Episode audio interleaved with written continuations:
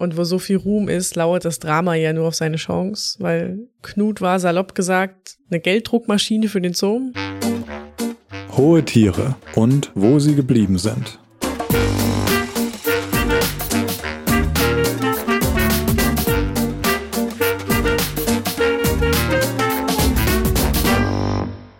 Hallo zusammen, ich bin Bex. Ich bin Moritz. Und ihr hört gerade Folge 18 von Hohe Tiere, dem Podcast mit erstaunlichen Geschichten über berühmte Tiere. Manche Tiere werden berühmt, weil sie irgendwas besonders gut können. Oder weil sie irgendeine verrückte Geschichte erlebt haben. Heute geht's um ein Tier, das einfach so süß war, dass alle es sehen wollten. Und natürlich haben auch schlaue Menschen daran gearbeitet, es berühmt zu machen. Ich erzähle heute die Geschichte von Knut dem Eisbären. Moritz, bist du damals nach Berlin gepilgert, um Knut zu sehen? ich bin nicht hingepilgert, aber ich habe ihn gesehen zweimal, glaube ich. Einmal als Baby und einmal später, als er schon erwachsen war. Ganz zufällig hast du ihn gesehen. Äh, ganz zufällig, nee, ich bin ja öfter in Berlin aus familiären Gründen und bin auch immer mal wieder im Berliner Zoo, weil es eben ein vergleichsweise großer Zoo ist, wo man viel sehen kann. Und ja, Zoo ist auch äh, teils umstrittenes Thema, aber ähm, ich bin da immer mal wieder gewesen und habe dann auch Knut natürlich mitgenommen, in Anführungsstrichen. Was heißt, dass er das zweite Tier in unserem Podcast ist, das ich wirklich gesehen habe nach der Campus Cat. Cool. Ich habe keins gesehen bisher. Oder? Nee, also ich habe Knut auf jeden Fall nicht gesehen, aber man konnte an Knut trotzdem nicht vorbeikommen, denn er war zu der mhm. Zeit überall. Knut war schon bei der Geburt ein besonderer Fall. Erstens war es die erste Eisbärengeburt in Berlin seit 30 Jahren und zweitens hat seine Mutter Tosca eigentlich Zwillinge geboren, die aber nicht angenommen. Und Knuts Brüderchen ist dann auch nach vier Tagen gestorben und Knut musste von Hand aufgezogen werden. Und mhm. damit geht die Geschichte los, denn er wurde von Tierpfleger Thomas Dörflein großgezogen. Und der Tierpfleger hat sogar ein Zimmer im Zoo bezogen, um rund um die Uhr für Knut da sein zu können. Ich meine, klar, so ein kleiner, kleines, hilfloses Eisbärbaby, der braucht alle paar Stunden Zuwendung, Futter, Pflege. Mhm. Wie ein Baby halt, ja. Genau. Knut wurde übrigens geboren, das muss ich vielleicht noch dazu sagen, am 5. Dezember 2006. 2006? Ja, das oh. ist schon echt lange her. Und am 15. März 2007, also Knut ist jetzt drei Monate alt und wiegt knapp über acht Kilogramm, wird er das erste Mal der Öffentlichkeit vorgestellt. Wieso acht Kilogramm? Das hatte der Zoo vorher als Grenze festgelegt. Ähm, davor wollten sie Knut der Öffentlichkeit nicht zeigen, um ihn einfach noch zu schonen. Gut eine Woche später, am 23. März 2007, durfte er dann das erste Mal vor Publikum auftreten oder musste. Und das hat eingeschlagen wie eine Bombe. Die Medien haben sich mit der Berichterstattung über den süßen Bären überschlagen und schon einen Tag später sind tausende Besucher in den Zoo gekommen, nur um Knut zu sehen. Und dann gab's damals, als, er, als der Knut noch sehr klein war, die sogenannten Knut-Shows. Die haben sich dann so zum Dauerbrenner entwickelt. Am Anfang war das, glaube ich, mehr so, der Pfleger musste halt dabei sein. Aber dann war das eine feste Institution. Thomas Dörflein und Knut sind vor Publikum aufgetreten sozusagen. Sie haben rumgetollt, gespielt, gekuschelt, ähm, sind zusammen im Wasserbecken geschwommen. Du hast Knut gesehen. Hast du ihn auch mal zusammen mit Thomas Dörflein gesehen? Bei einer Knut-Show? Nee, ich habe ihn bei keiner Knut-Show gesehen, aber ich kann mich noch erinnern, dass zumindest beim ersten Besuch da ja so ein bisschen Brimborium drumherum war. Das war kein besonders schöner Tag, also es war nicht so viel los aber da gab es einen Knutstand und es gab auch Knut-Kuscheltiere und all solche Dinge da. Also es war schon kein gewöhnliches Gehege, sage ich mal. Auf diese ganze Marketingmaschinerie kommen wir natürlich später auch noch zu sprechen, was du gerade erwähnt hast. Und bei aller berechtigten Kritik daran muss ich schon sagen, ich habe den live nie gesehen, aber ich habe mir natürlich Videos und Dokumentationen darüber angeguckt. Das findet man ja zuhauf im Internet. Und die Beziehung zwischen den beiden war schon wirklich süß. Also wie der Thomas Dörflein diesen winzigen Knut mit der Flasche füttert und ja. wie ihn abbürstet und wie die beiden rumtoben und wirklich kuscheln und wie der Knut auf ihn zurennt, wenn er ins Gehege kommt. Das ist wirklich, also ja, ich glaube, da kann man nicht anders, als es süß zu finden. Ging natürlich nicht nur mir so, sondern allen Menschen, die äh, Knut unbedingt sehen wollten, die sich dazu Hunderten vorm Gehege gedrängt haben. Und diese ganze Sache mit Knut und die Knut-Shows, das war so erfolgreich, dass bereits am 5. Juli 2007, also genau ein halbes Jahr nach Knuts Geburt, zwei Niederländer als millionste Besucher von Knut geehrt wurden. Das war so ein riesiger Publikumsmagnet, in einem halben Jahr eine Million Besucher. Dann war es aber auch schon vorbei mit der Knut-Show. Am 8. Juli 2007 gab es die letzte Knut-Show, weil das Baby hat zu dem Zeitpunkt rund 50 Kilo gewogen. Man vergisst es so leicht bei diesen süßen Bildern, weil Eisbärbabys wirklich, wirklich süß sind. Ich weiß schon, warum Teddybären einfach das beliebteste Kuscheltier sind. Diese Bären sind einfach süß. Aber man vergisst dabei einfach, dass Bären, besonders Eisbären, keine kuscheligen Schoßtiere sind, sondern einfach gefährliche Raubtiere. Ja. Und für den Pfleger Thomas Dörflein war die Show ab dem Zeitpunkt einfach zu gefährlich. Muss ja auch gar nicht immer Absicht sein, aber so ein Tatzenschlag kann dann auch mal schlecht ausgehen. Deswegen hat der Zoo das dann abgebrochen. Es war aber natürlich dann nicht vorbei. Die Leute konnten ja immer noch kommen und Knut in seinem Gehege sehen. Mhm. Knut war total berühmt in allen Medien. Und wo so viel Ruhm ist, lauert das Drama ja nur auf seine Chance, weil Knut war salopp gesagt eine Gelddruckmaschine für den Zoo, weil Tiere im großen Stil zu halten und zu versorgen ist sehr, sehr teuer. Und deswegen sind Tierbabys für Zoos immer eine Möglichkeit, mehr Geld durch steigende Besucherzahlen zu verdienen. Mhm. Und der Zoo Berlin hat sich immer geweigert, seine Einkünfte durch Knut offen zu legen. Sie werden aber auf insgesamt 6 Millionen Euro geschätzt. Und bis Juli 2009 gab es um dieses Geld dann auch einen Rechtsstreit zwischen dem Zoo Berlin und dem Tierpark Neumünster. Warum Neumünster? Ist jetzt nicht so um die Ecke. Aber aus dem Zoo hat sich der Zoo Berlin nämlich zehn Jahre vorher Knuts Vater Lars ausgeliehen. Lars der Eisbär. Genau, Lars der Eisbär. Schön, dass du das noch kennst, die äh, berühmten Kinderbücher. Ich hab, musste auch sofort dran denken. Meine Nachbarn, ich weiß nicht, was sie machen. Ich weiß auch nicht, ob ich schaffe, alles rauszuschneiden. Also, falls man was hört, entschuldige ich mich jetzt schon mal. Sie lassen schwere Gegenstände fallen, glaube ich. Live, im, na, nicht live im Internet, aber jetzt auch in unserem Podcast. Endlich der Ruhm, den sie immer wollten. Ähm, genau. Und der Tierpark Neumünster hat dann gesagt, naja, ihr habt euch den Vater von dem Knut ausgeliehen und wir haben damals vertraglich vereinbart, dass das erste von Lars gezeugte Jungtier uns gehört. uh, Das hat der Berliner Zoodirektor Bernhard Blaschewitz ich hoffe, ich spreche den richtig aus. Wenn nicht, möge man es mir nachsehen. Das hat der Zoodirektor auch so bestätigt. Allerdings wollten die Knut natürlich nicht hergeben. Und schlussendlich hat der Zoo Berlin dem Tierpark Neumünster 430.000 Euro als Entschädigung gezahlt. Und dann war Ruhe. was dann ja aber nicht so viel ist. Nee, dachte ich mir auch. Die haben sich mit relativ wenig zufrieden gegeben. Und Knut ist weiterhin in Berlin geblieben und die Berliner hat es natürlich gefreut.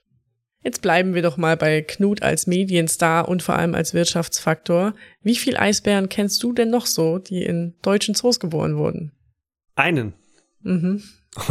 den, den wahrscheinlich auch alle kennen, nämlich Flocke. Und das war's bei mir. Genau, Flocke. So, die sind auf den, das war in Nürnberg, die sind auf den Zug aufgesprungen, da kommen wir auch später noch ein bisschen dazu. Aber ist eigentlich spannend, weil ich dachte auch, okay, Eisbären sind gar nicht so häufig in deutschen Zoos. Das stimmt gar nicht. Seit 1980 wurden mehr als 70 Eisbären in Deutschland geboren. Krass. Und deswegen war das dieses wahnsinnige mediale Interesse schon überraschend. Was meinst du, wieso war es jetzt ausgerechnet bei Knut so krass? Also ich könnte mir vorstellen, dass da diese Geschichte mit der, mit der Mutter und dem Verlust des Zwillings eine Rolle gespielt hat. Aber ansonsten keine Ahnung. Es ist halt eine Geschichte, die für Journalistinnen und Journalisten beziehungsweise für Medien auf jeden Fall interessant ist dadurch. Also genau werden wir es natürlich, kann es keiner mehr nachvollziehen, aber ich denke auch, das hat eine große Rolle gespielt. Diese tragische Geschichte, die sich, das ist halt auch eine Dramaturgie, die sich gut darstellen und auch äh, vermarkten lässt. So das arme, verstoßene Eisbärbaby, was hätten wir denn machen sollen? Es musste sich ja jemand um das Baby kümmern. Dann kam noch dazu der Tierpfleger Thomas Dörflein, der war ein bisschen, der war einfach perfekt für diese Rolle, ja. Der bis mit so einer Berliner Schnauze, etwas wortkarger Typ, Mhm. äh, ja, so die Naturburschenfrisur, sage ich jetzt mal. Und einfach der hingebungsvolle Ersatzpapa, den man einfach am Gesicht angesehen hat, dass er für diesen Bären da ist und nicht nur für Knut, sondern auch für alle anderen Bären, um die er sich im Tierpark gekümmert hat.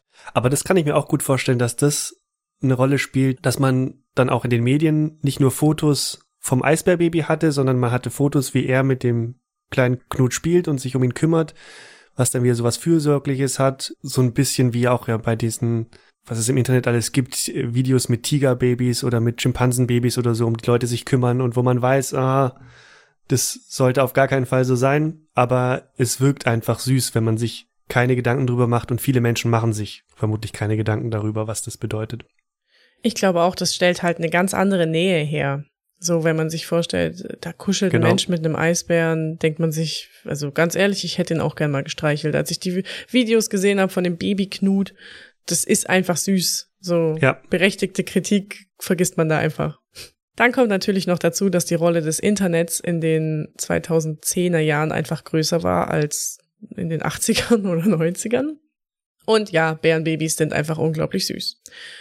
Das hatten wir schon bei Bruno.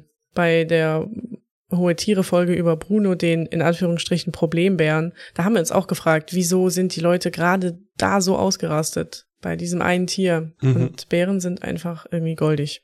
Zumindest als Babys. Ich finde sie erwachsen auch toll, aber als Babys sind sie wirklich extra niedlich. Ich sag das ja in vielen Folgen, dass ich trotz Medienrummel nichts von einem hohen Tier mitbekommen habe. Hier Jeremy, die Schnecke mit Snail Love, ist an mir vorbeigegangen. Bei Knut konnte ich nicht entkommen. Der Bär war überall. Bei seiner offiziellen Vorstellung am 23. März 2007 waren der Zoodirektor, der damalige Umweltminister Sigmar Gabriel, dass der mal Umweltminister war, hatte ich auch total vergessen. Ja. Und rund 500 deutsche und ausländische Journalisten dabei.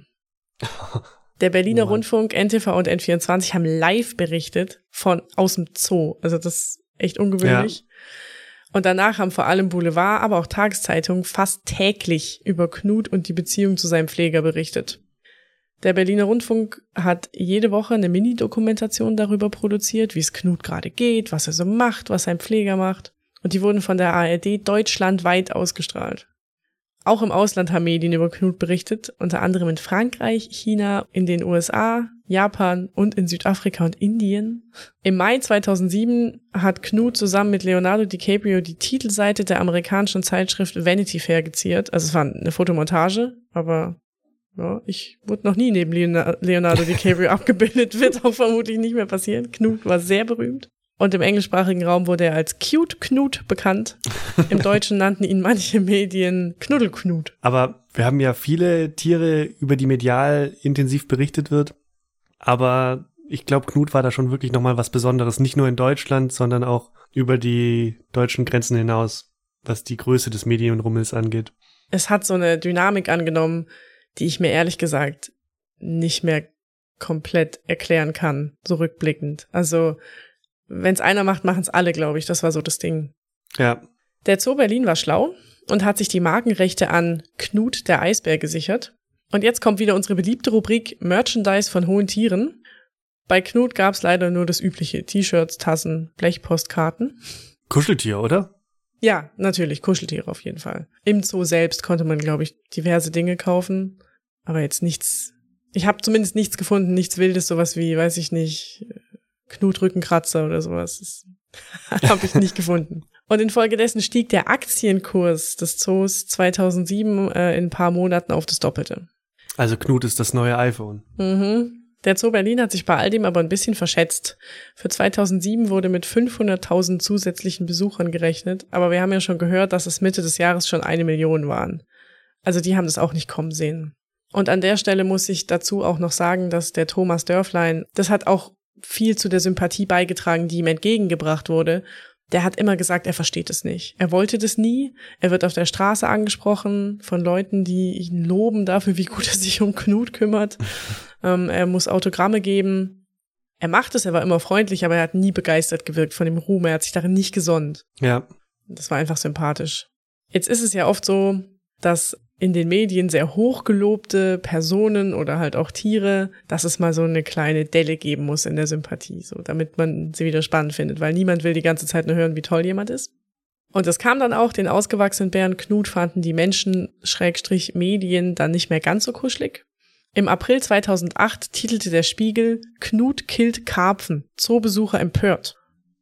Und jetzt erinnern wir uns wieder daran, der Eisbär ist eines der größten Landraubtiere der Welt und seine Instinkte haben ihn dazu gebracht, sich zehn Karpfen zu angeln, die im Wassergraben um sein Gehege eigentlich das Algenwachstum im Zaum halten sollten. Also sie waren nicht dazu da, dass er sich die einverleibt. Aber die waren natürlich leichte Beute. Er hat die sich da einfach rausgeangelt.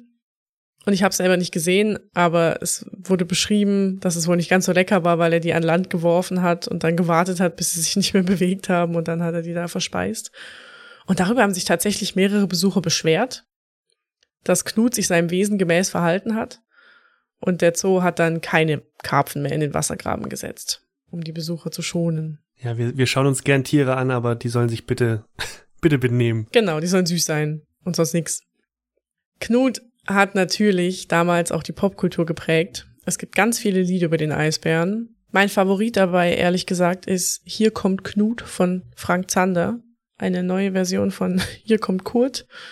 Und das Lied verlinken wir auf jeden Fall in den Show Notes. Das ist großartig. Ich finde schön, dass am Anfang des Songs erstmal Schnappi und Biene Maya mit aufgezählt werden und Knut dann in dieser Liste eingereiht wird von ja. Frank Zander.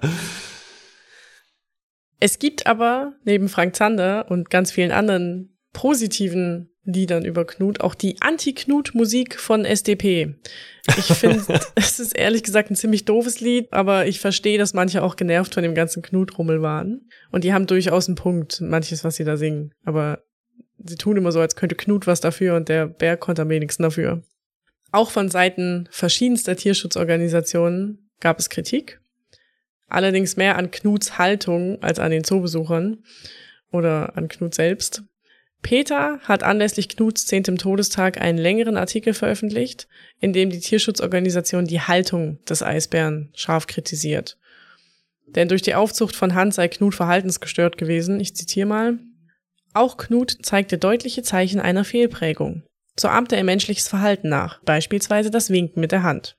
Auch Merkmale einer Verhaltensstörung konnten bei Knut beobachtet werden. Er rannte beispielsweise in seinem Gehege ständig hin und her und streckte bis zu 200 Mal am Tag die Zunge heraus. Ich habe keine Ahnung, inwieweit das jetzt stimmt oder nachgewiesen ist. Gerade dieses Zunge herausstecken, das kennen wir auch aus der Schimpansenfolge, mhm. ähm, unserer dritten Folge über unser Charlie. Aber bei einem Eisbären wäre ich jetzt mal, ich sag mal vorsichtig skeptisch, ob das wirklich ein Nachahmeffekt ist oder ob das nicht andere Ursachen haben könnte. Ich meine, die, die Haltungsform kann man durchaus kritisieren. Es gibt super viel ja. Kritik an Zootieren und dies mit Sicherheit hat die auch ihre Berechtigung und eben auch diese krasse Vermarktung des Eisbären wird von Peter kritisiert. Und ich finde, die haben nicht ganz unrecht. Und man sieht es schön am Eisbärbaby Flocke, das du schon erwähnt hast. Mhm. Das war ein Eisbärmädchen und die wurde gut ein Jahr nach Knut im Nürnberger Zoo geboren. Und da wurden auch alle Register gezogen. Es war total klar, dass sie den das ähm, reproduzieren wollten, den Erfolg, den Knut hatte. Da wurde Merch Merchandise verkauft, die Marke wurde geschützt und es gab Plakate mit dem Spruch Knut war gestern. Und das soll wohl witzig sein und ist es ja irgendwie auf den ersten Blick auch, aber wenn man sich in Erinnerung ruft, dass es hier um selbstständig denkende und fühlende Wesen geht, mit denen einfach nur ein Haufen Kohle gemacht werden soll, finde ich den Spruch nicht mehr ganz so witzig. Und Dazu möchte ich gern den Thomas Dörflein, Knuts Pfleger, zitieren. Der hat gesagt, an dem Tag, als die 500 Journalisten im Zoo standen, um Knuts ersten öffentlichen Auftritt zu dokumentieren, da hat er gesagt, der ist ja ganz niedlich, der Knut, aber sowas habe ich noch nicht erlebt. Tja, besonders makaber liest sich der Spruch, wenn man jetzt die weiteren Ereignisse betrachtet, denn alles hat ein Ende, das von Knut kam allerdings viel schneller als erwartet. Weil in Gefangenschaft werden Eisbären schon mal so 30 Jahre alt. Knut jedoch ist schon am 19. März 2011 gestorben, da war er gerade mal vier Jahre alt. Wow, schon lang her. Mhm. Ich hatte auch nicht mehr im Kopf, dass er so jung war. Und besonders tragisch an Knuts Tod war, dass er im Außengehege vor den Zoobesuchern gestorben ist. Davon gibt's auch ein Video, das habe ich mir angeguckt. Es ist jetzt nicht so besonders schön. Der Knut dreht sich fast eine Minute lang auf der Stelle im Kreis dann bekommt er einen starken Krampfanfall, fällt ins Wasserbecken und da ist er dann schlussendlich auch ertrunken. Letzteres konnte man erst nach der Obduktion feststellen und dabei kam dann heraus, dass der Eisbär an einer Gehirnentzündung gelitten hatte, die früher oder später auf jeden Fall zum Tod geführt hätte. Auch ohne, dass er ins Wasserbecken gefallen oder ertrunken ist. Ich hoffe, es gab dann keine Beschwerden von Zoobesuchern. Das weiß ich nicht. Ich weiß nur, dass, dass ähm, der Zug, glaube ich, danach geschlossen wurde für den restlichen Tag. Weil die, Okay. also die Leute, die rasten auch total aus, natürlich in dem Video, die sehen ja, man sieht schon, dass da was nicht stimmt. 2011 haben dann Wissenschaftler, die Knut untersucht haben, keine genaue Ursache für die äh, Infektion, von der die Hirnentzündung ursprünglich hervorgerufen wurde, feststellen. Und deswegen hat man die Proben aus Knuts Hirngewebe aufbewahrt und immer wieder untersucht. Und 2015 erst wurde dann eine spezielle Autoimmunerkrankung festgestellt, die heißt Anti-NMDA-Rezeptorenzephalitis. Kennt jeder?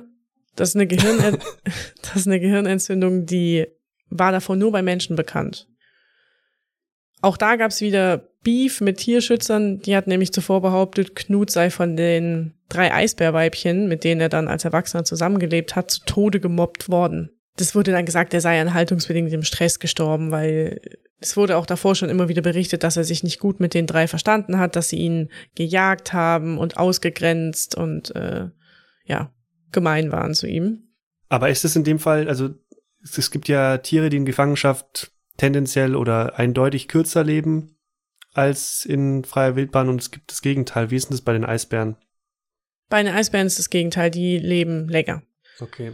In Gefangenschaft. Spricht ja dafür, sage ich mal, dass es eher unwahrscheinlich ist, dass es durch die Gefangenschaft ausgelöst wurde. Das wurde auch so wirklich nie bestätigt. Eben die Gehirnentzündung, die ist nachgewiesen.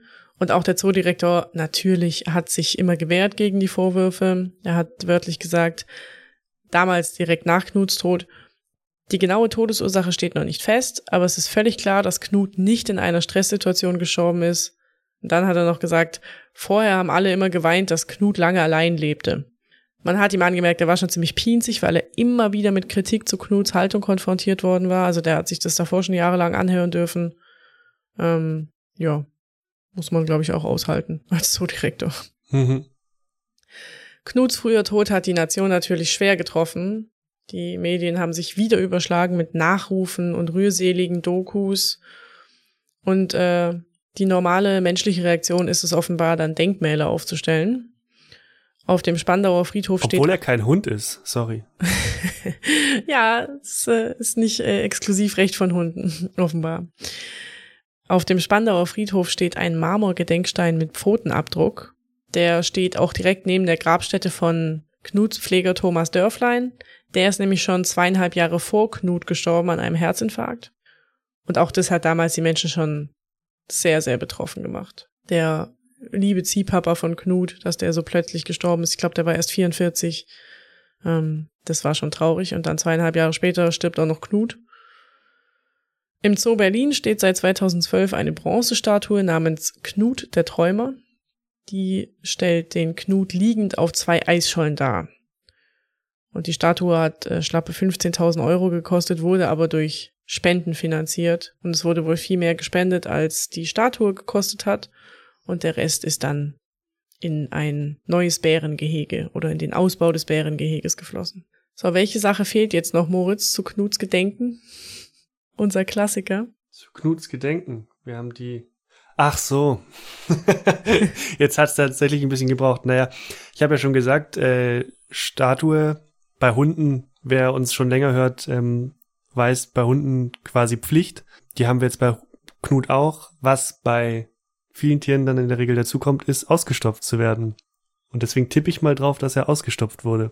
Gold richtig, genau das ist passiert. Knuts Balk wurde ausgestopft und steht bis heute im Berliner Naturkundemuseum in der Ausstellung Highlights der Präparationskunst.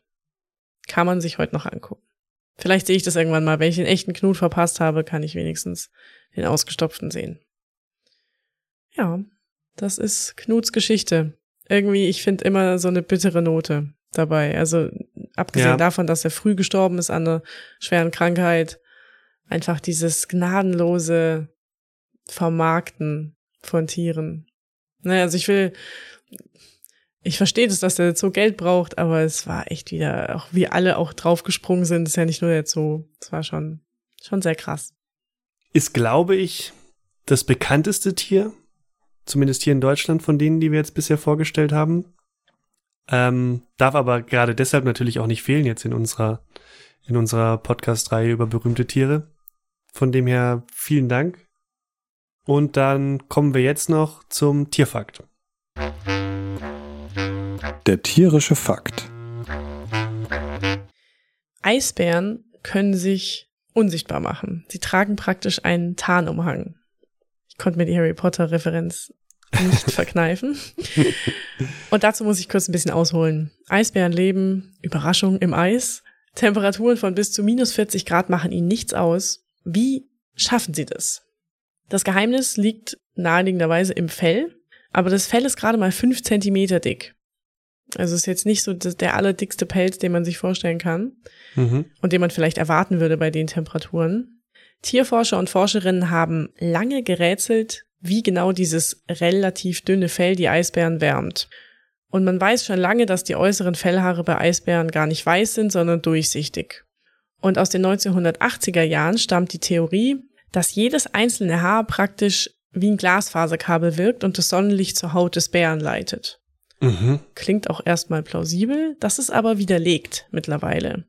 Diese hohlen, durchsichtigen Haare reflektieren die Wärme, die von der Haut des Bären abgestrahlt wird, zurück und tragen so erheblich dazu bei, die Körpertemperatur von etwa 37 Grad aufrechtzuerhalten. Und das sieht man auch daran, dass Eisbären mit Infrarotkameras praktisch nicht zu sehen sind, weil sie eben kaum Wärme abstrahlen, kaum Wärme verlieren. Ah, krass. Deswegen meinte ich, sie sind unsichtbar, weil sie ja auch ja. weiß sind und gut getarnt im Schnee. Und so hat man das rausgefunden, dass ähm, die einfach kaum Wärme verlieren. Das, was man beim Hausbau versucht und gerne möchte, das schafft der Eisbär mit seinem Fell. Genau. Oh Gott, bring die Leute nicht auf dumme Gedanken. naja, ich habe gelesen, dass die Wissenschaftler dann schon geforscht haben, wie man das zumindest ähm, künstlich nachbauen könnte. Und sie wollten es, glaube ich, auch patentieren lassen. Aber ich habe nicht gelesen, dass Leute ihre Häuser jetzt mit Eisbärfell verkleiden. Sehr gut, sehr gut. Ähm, ja, es ist immer wieder spannend, was, was Tiere können und Menschen dann versuchen natürlich nachzubauen, ums ums zu nutzen. Aber was für Lösungen die Natur in der Lage ist, über Jahrhunderte, Jahrtausende, Jahrmillionen zu entwickeln, ist einfach immer wieder beeindruckend, finde ich. Mhm. Und dass es so komplex ist, dass wir Menschen es gar nicht so leicht rausfinden können, wie genau das funktioniert. Das fand ich auch sehr beeindruckend, dass man so lange gebraucht hat, das Feld zu verstehen von Eisbären. Ja, rausfinden ist oft schwierig und nachbauen ist oft dann ja mindestens genauso kompliziert. Ja.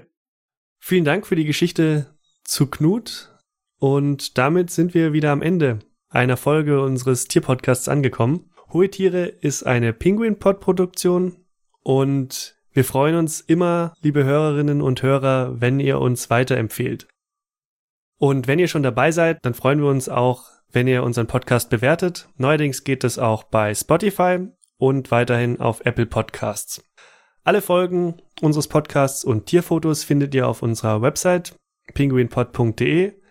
Außerdem sind wir auch auf Instagram und auf Twitter vertreten. Dort heißen wir at penguinpod und auch dort gibt's regelmäßig News zu unseren Folgen und Fotos von hohen Tieren. Wenn ihr Anregungen, Fragen oder irgendetwas anderes habt, was ihr uns mitteilen möchtet, dann könnt ihr uns jederzeit eine E-Mail schreiben an mail at penguinpod.de. Das war's von uns wieder in dieser Folge und wir freuen uns, wenn ihr beim nächsten Mal wieder mit dabei seid. Ciao. Tschüss.